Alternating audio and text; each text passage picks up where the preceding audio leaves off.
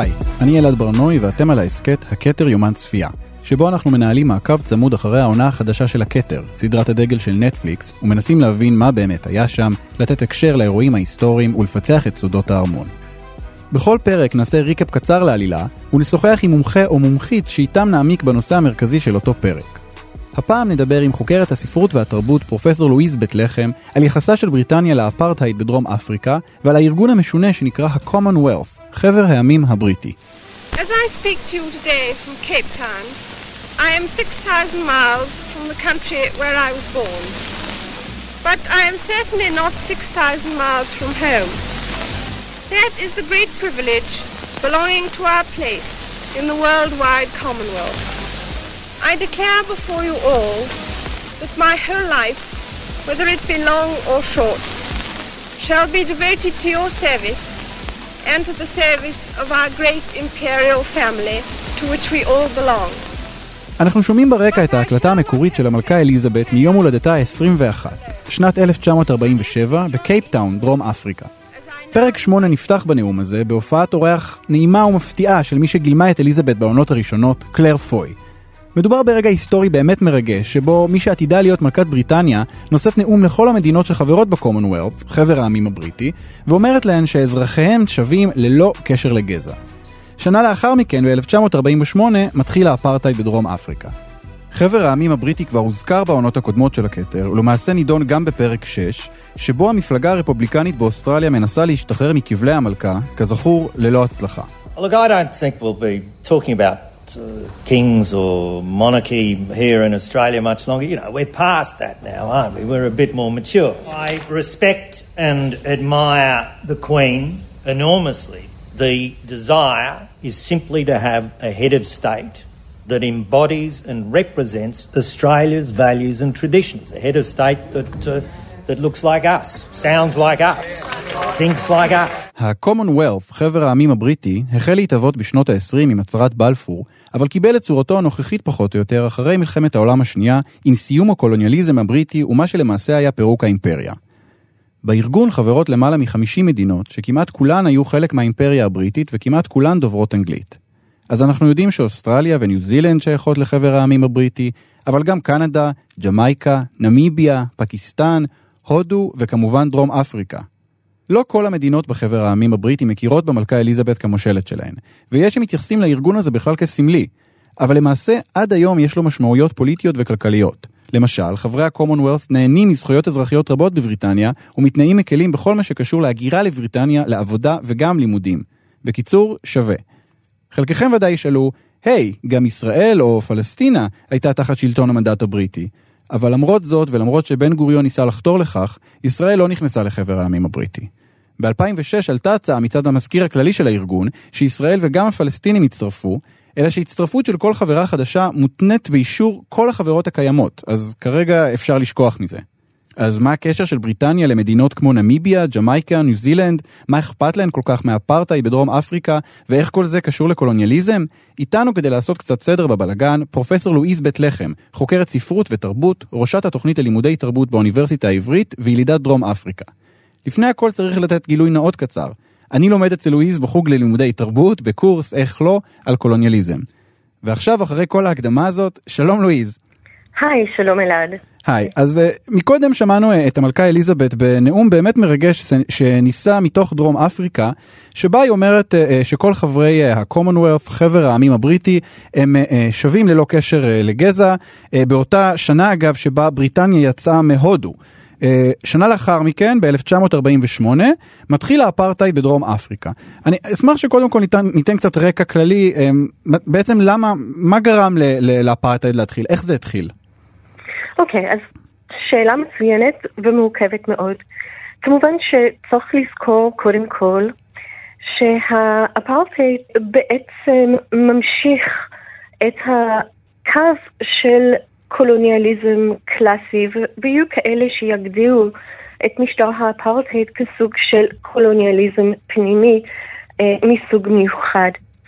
אה, כלומר, הפרדה על בסיס גזע ואי שוויון עמוק היו מאפיינים של דרום אפריקה במעמד הקולוניאלי שלה. מה שקורה ב-1948 זה מין חיבור גורלי מצד אחד בין לאומיות אפריקנרית והרצון להגשים בסופו של דבר חזון של רפובליקה דרום אפריקאית שתשמור על האפיונים החשובים לצאצאים של ההולנדים, לאפריקנרים, שבינתיים גיבשו זהות לאומית. Mm. לא מעט בזכות המאבקים הקשים והמלחמות ביניהם לבין בריטניה.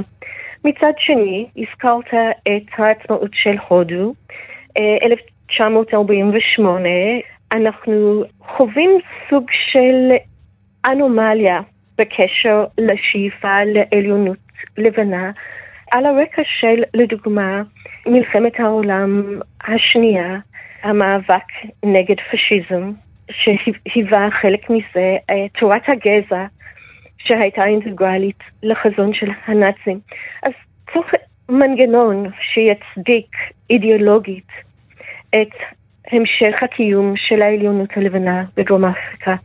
והאפרטהייד, אה, כפי שההיסטוריונים מזכירים לנו, מהווה לא רק אידיאולוגיה, אלא גם אה, יש מרכיב רעיוני שמסדיר את מערכת היחסים בין המיעוט הלבן לבין הרוב השחור, על בסיס חזון פטרנליסטי, קולוניאלי, גזעני, שלא רואה בנתינים השחורים ההודים, הצבעונים של דרום אפריקה, אה, נשאים ראויים של המודרנה. Mm. אז יש פה באמת בעיני האידיאולוגים של האפרטהייד סוג של מאבק שמציב את התרבות, את הציוויליזציה בצד אחד, מול הברבריות והפרימיטיביות של השחורים מצד שני. צריך לזכור גם שיש התעוררות של פעילות בקרב האפריקנים השחורים בעצמם בעקבות ההשתתפות שלהם במלחמת העולם השנייה והשאיפה לאינטגרציה על בסיס כך יותר מלאה בתוך ההסדר החברתי של, של דרום אפריקה, וגם המלחמה ראתה הרבה מאוד אורבניזציה של שחורים שהשתלבו במאמץ המלחמתי, והאורבניזציה הזאת שממשיכה בתנופה מפחידה הזרימה של שחורים לערים, למרכזים הכלכליים של דרום אפריקה מאיימת לטשטש את המדיניות של סגרגציה, וניתן לטעון לסכנה שאורבת לשלטון הלבן. אז בואי אה, נעבור רגע אה, לבריטניה. אה, דיברנו על זה שבריטניה יוצאת מהודו באופן רשמי, היא מפסיקה עם הקולוניאליזם שם, ובנאום ששמענו אליזבת קוראת ל-commonwealth, לחבר העמים הבריטי, our great imperial family, משפחה אימפריאלית גדולה. מה זה בעצם חבר העמים הבריטי? זה, זה קשור באיזושהי צורה לקולוניאליזם? אני חושבת שהיסטורית זה קשור בהחלט לקולוניאליזם. המדינות שהיו אה, חברות ב Commonwealth לפחות עד תחילת 1960, קנדה, דרום אפריקה, אוסטרליה, ניו זילנד, Irish Free State, היו אה, בחלקם מאחזים של אה, התיישבות קולוניאלית שהיו אוטונומיים. הם התחילו כמה שמכונה דומיניאנס. כלומר mm. אזורים אוטונומיים אה, בתוך הראייה האימפריאלית. מה שמרתק לגבי הפרק זה בעצם השינויים שמקפילים לחו"ל בחבר העמים, עם תנופה מאוד גדולה בתחילת שנות ה-60, ממועדון של לבנים, של מדינות לבנות, בתחילת ה-60, אה, עם הגלים של עצמאות ששוטפים את אפריקה ב-1965 יש כבר uh, אה, 31 מדינות בתוך ההתארגנות הפוליטית הזאת, mm. וזה משנה בהכרח את סדר היום. לא עוד שימור האינטרסים uh, של בריטניה במין תפיסה אימפריאלית מבוססת על הקדימות של משפחת המלוכה, אלא באמת במה לדיון מאוד מאוד מעמיק, בין היתר באנומליה של משטר המיעוט בדרום אפריקה. דיברת, הזכרת מילה אינטרסים. בואי, בואי נדבר רגע על זה. מה בעצם הייתה העמדה של בריטניה ביחס לאפרטהייד כשהוא התחיל? קודם כל, הייתה מדיניות כוללת של חוסר התערבות בעניינים הפנימיים של דרום אפריקה, או, או כל דמיניאן אחר. והקו הזה נשמר בסופו של דבר ב-1948. Mm-hmm. ואנחנו בפרק קוראים שהמלכה אה, מאוד מאוד אה, אה, נחושה להטיל סנקציות על, על דרום אפריקה, להתערב, לשנות, מה שינה את העמדה שלהם? אז קודם כל, יש פה היסטוריה מאוד מעניינת וארוכה של הסנקציות כמנגנון השפעה על המשטר הדרום אפריקאי, ואני רוצה להדגיש שבניגוד לרושם שהפרק אה, בעצם מעצב, הסיפור של הסנקציות זה סיפור קודם כל דרום אפריקאי שחור פנימי. Mm. כבר בתגובה לשינויים לקראת מדינת אפרטהייד בשנות ה-40, אנחנו רואים התארגנויות אה, מקומיות של אה, פועלים, לדוגמה אה, באזור של יוהנסבורג, שמתאחדים להחרים את האוטובוסים שהביאו אותם למקומות העבודה שלהם. על, על סמך אה, בעצם היכולת של המדינה להטיל אה, עול כלכלי באמצעות ההכרח לשלם מחירים ממש ממש גבוהים בעבור אותה תחבורה. התנופה הזאת ממשיכה אה, ומתעצמת אה, במטריה של הפעילות הלא אלימה בדרום אפריקה שמתעצמת במהלך שנות החמישים. ויש גם פה סיפור של חלק מהמדינות בחבר העמים, שבעצם אפשר לנקב אותו סביב מפגש פוליטי מאוד מאוד חשוב, The All African People's Congress, שמתקיים uh, באקרה בגאנה בדצמבר 1958. Mm. ושם, בסופו של דבר, אנחנו מקבלים קריאה מוצהרת של המשתתפים הרבים מאוד ב-All African People's Congress, בקשה פורמלית להחרים את דרום אפריקה אה, ולהטיל סנקציות.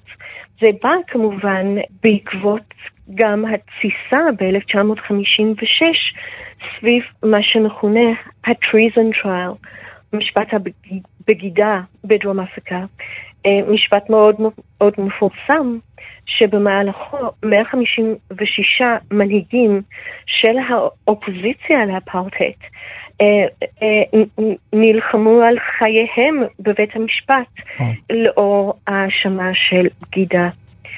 ומהר מאוד התנופה הזאת, היוזמה שמתחילה ביבשת אפריקה, עוברת הלאה, פעילים באנטי-אפרטהייד מובמנט, מקדישים אה, המון המון מאמצים בבריטניה ב-1959 כדי לגייס את דעת הקהל אה, לטובת הסנקציות, ובאמת ב-59 כבר ממשלת בריטניה אה, פונה לכל חבר העמים בבקשה לתמוך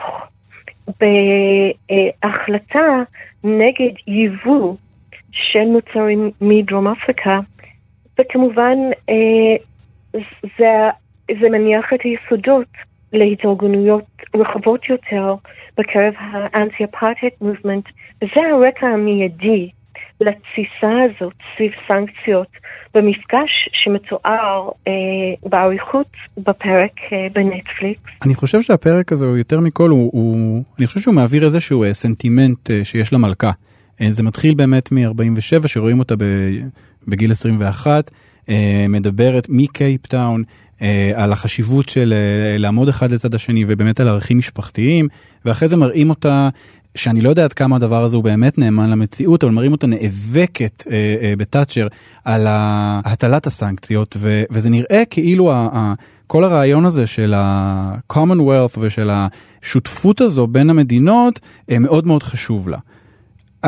את יכולה אולי לנסות לחשוב מה, מאיפה מגיע הסנטימנט הזה? מה כל כך אכפת למלכה ממה שקורה במדינות באפריקה? אוקיי, okay, אז אני חושבת שהסנטימנט הזה, כפי שהוא מיוצג בפרק, בעיקר משרת את, ה, את התסריט, את העימות, שאנחנו רואים כחלק מאוד קונסיסטנטי בעונה הזאת, העימות בין תאצ'ר לבין המלכה. מן הסתם, יותר קל לי לדבר על תאצ'ר, המדיניות שלה חשופה מבחינת הארכיון הציבורי, וקצת קשה לי אה, באמת לשער מה עבר בראשה של קווין אליזבת באותה תקופה. אני כן יודעת לומר שסביב הדליפה של העמדות שלה נגד תאצ'ר, אה, שאנחנו רואים בפרק, היו עוד, עוד מרכיבים, חוסר שביעות רצון, לדוגמה, עם האופן שבו תאצ'ר ניהלה מדיניות פנים בבריטניה, אז זה לא היה כל כך מנוקז סביב ענייני האפרטהייד, למרות שהם היו בוודאי חלק מאוד מאוד חשוב בתוך שורה של אי הסכמות בין בית המלוכה, בין המלכה בעצמה. ומגי תאצ'ר, והייתה עוינות גלויה ביניהם. עוינות שחלקה נעוצה בהבדלי מעמדות בעצם. כן, אה, אה, זה, זה באמת מהמחשבה שעלתה לי עכשיו כשדיברת, שאם אם, כן, קשה קצת לחשוב מה עובר ל, ל, למלכה בראש, אבל אני כן חושב שה... באופן היסטורי לפחות, הסנטימנט הקולוניאלי הזה אה, של אה, ללכת אה, ולכבוש איזשהו מקום ולהביא משם אוצרות וליהנות מהם וגם על הדרך לחנך את המקומיים, הוא, הוא משוייך באופן מסורתי למעמד גבוה. מי, ש, מי שנהנים מה, מהפירות האלה, ממש פשוטו כמשמעו, מהפירות שמגיעים משם, הם בדרך כלל היו המעמד הגבוה. ואז תאצ'ר מגיע, ממעמד ביניים, והיא, אין לה בכלל את המחשבות האלה, אה, היא, המחשבה שלה היא כלכלית נטו. כן, ויש לומר שלבריטניה היו אינטרסים כלכליים מובהקים אה, לאורך כל השנים. אה, בדרום אפריקה. אם כי אני לא יודעת עד כמה ניתן להסביר או לרמוז, כמו שהפרק מנסה לרמוז, שעמדתה של תאצ'ר מגובשת סביב הניסיונות של הבן שלה לקדם את האינטרסים העסקיים שלו בדרום אפריקה. כן. אני חושבת שבסופו של דבר מרגרט תאצ'ר פעלה מתוך אה, עקרונות אידיאולוגיים שניתן להסתייג מהם באופן מוחלט, אבל אני לא חושבת ש... היה אלמנט של קפריזה או דאגה אינטרסנטית משפחתית אה, בתוך התגובה שלה. אני חושבת שהקו שלה על דרום אפריקה באמת קונסיסטנטי עם ראיית אה, עולם רחבה הרבה יותר. כן, היא גם uh, בפרק היא מביעה שם uh, עמדות שאני חושב שיש להן גם תיעוד היסטורי uh, לגבי uh, איזושהי מחשבה על זה שלמה שניתן לתרבויות נחשלות uh, uh, לעכב אותנו ול, ולעצור אותנו. The Commonwealth, ridiculous waste of time, ridiculous organization, worse, morally offensive. Why we allow our queen to fraternize with countries like Uganda, Malawi, Nigeria, Swaziland. Unstable countries. Unstable despotisms with appalling human rights records. and calling them family. yes. קצת כמו שהתנגדה, או לפחות היו לו הסתייגויות לגבי האיחוד האירופאי, ככה גם לגבי חבר העמים הבריטי. לואיז, אני רוצה לשאול אותך לסיום. היום בשנת 2020, אה, 40 אה, שנה אחרי הסנקציות, האפרטהייד בדרום אפריקה הוא, הוא נגמר לחלוטין או שעדיין יש לו שאריות? לצערי הגדול, דרום אפריקה ממשיכה להיות חברה מאוד מאוד לא שוויונית, ואני חושבת שאנחנו רואים את הצל הארוך של האפרטהייד בהיווצרות אה, ובהעמקה של, של אי השוויון. והיום יש uh, התארגנויות מיליטנטיות, uh, grassroots כאלה, שרואים בנלסון מנדלה מין דמות שבעצם בגדה בטרנספורמציה רחבה ומלאה יותר mm. בתוך דרום אפריקה. אז התשובה הפשוטה והקצרה לשאלה, כן, המשקעים של האפרטהייד מורגשים היטב עדיין um, בתוך המדינה העצמאית. אם כן, אם כי אסור לבטל um, את המשמעות הכה חיונית של uh, הניסיון uh, הממושך וההצלחה בלשים קץ למדינה אה, שמבוססת על שלטון אנטי דמוקרטי של מיעוט לבן אה, על מרחבי דרום אפריקה.